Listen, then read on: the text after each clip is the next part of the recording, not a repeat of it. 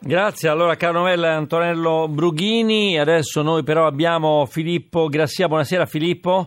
Sì, buonasera a te, buonasera agli ascoltatori. E allora un breve commento su, sulla partita del Milan, si stava mettendo male, poteva uscire un'ulteriore sconfitta del Milan, poi invece il gol di Bacca ha portato il Milan a 6 punti, tutto sommato non male come posizione in classifica. Sì, partita bella, intensa, ricca di emozioni, direi da Premier League, con un palo per parte, Bacca e Muriel, due gol annullati alla Sampdoria, il primo ingiustamente, due rigori negati al Milan. La Samp, che avrebbe meritato il pareggio, ha perso come a Roma per un errore di Skriniar. All'Olimpico ha provocato i rigori, qui ha regalato una palla gol al Milan e Bacca, subentrato alla Padula, ha impallinato Viviana. E se vuoi vado con i tre episodi da Moviola. Vai pure.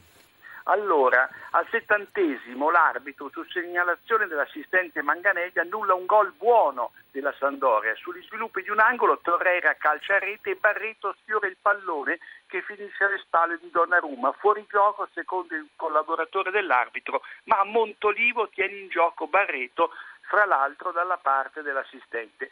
Poco più avanti Irati penalizza anche il Milan negando ai rossoneri due rigori in tre minuti. Al 76esimo Pedro Pereira mette giù Gnang, spinta alle spalle e tocca con la gamba. Al minuto 82 ancora Pedro Pereira stende Bonaventura senza avere alcuna possibilità di colpire il pallone. In entrambi i casi il gioco continua, ma già al terzo della ripresa c'era stato un fallo sospetto di Minetti su Suso a cavallo dell'area di rigore Doriana. Montella infuriato. Giusto invece annullare la rete di Muriel che all'84esimo addomestica il, il pallone con il braccio prima di metterlo in rete e quindi direi una valutazione insufficiente per Irrati e i suoi collaboratori. Filippo Grassia, il Milan si porta a 6 punti raggiungendo Genova, proprio la Sandoria, l'Udinese e il Bologna, sopra ci sono Juventus, Napoli e Roma. Di nuovo queste tre squadre contro il resto del campionato? Ma direi che la Juventus, nonostante il pari di Champions League, sta dimostrandosi di un livello superiore alle altre, ma il Napoli, pur non avendo Higuain, ha un gruppo più forte dell'anno passato. Sulla Roma c'è un grosso punto interrogativo, lo si è visto anche in Europa League e eh, la partita di Firenze contro i Viola credo rappresenterà un esame di laurea per entrambe le squadre. Il Milan eh, ha respirato grazie al successo di stasera contro una Sandoria che ha messo in evidenza un giocatore molto buono a centrocampo, Torreira, uruguaiano, 20 anni, credo ad esempio che avrebbe fatto molto comodo all'Inter che di playmaker davanti alla difesa non ce n'ha.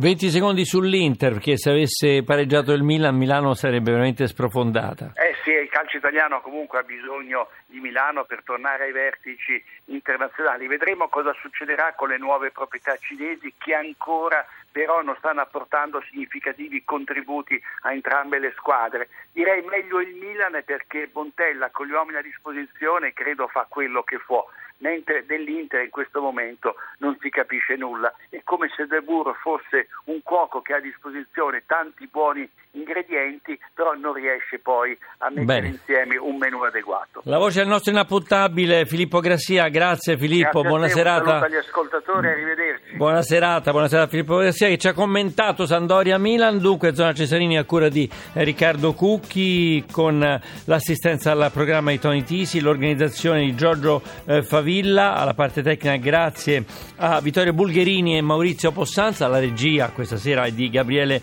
eh, Brocani. Eh, Zona Cesarini lo trovate sul podcast, zonacesarini.rai.it, il nostro sito è radio1sport.rai.it. Domani seguite i nostri programmi sportivi con Extra Time alle 11.05 sabato sport dalle 14.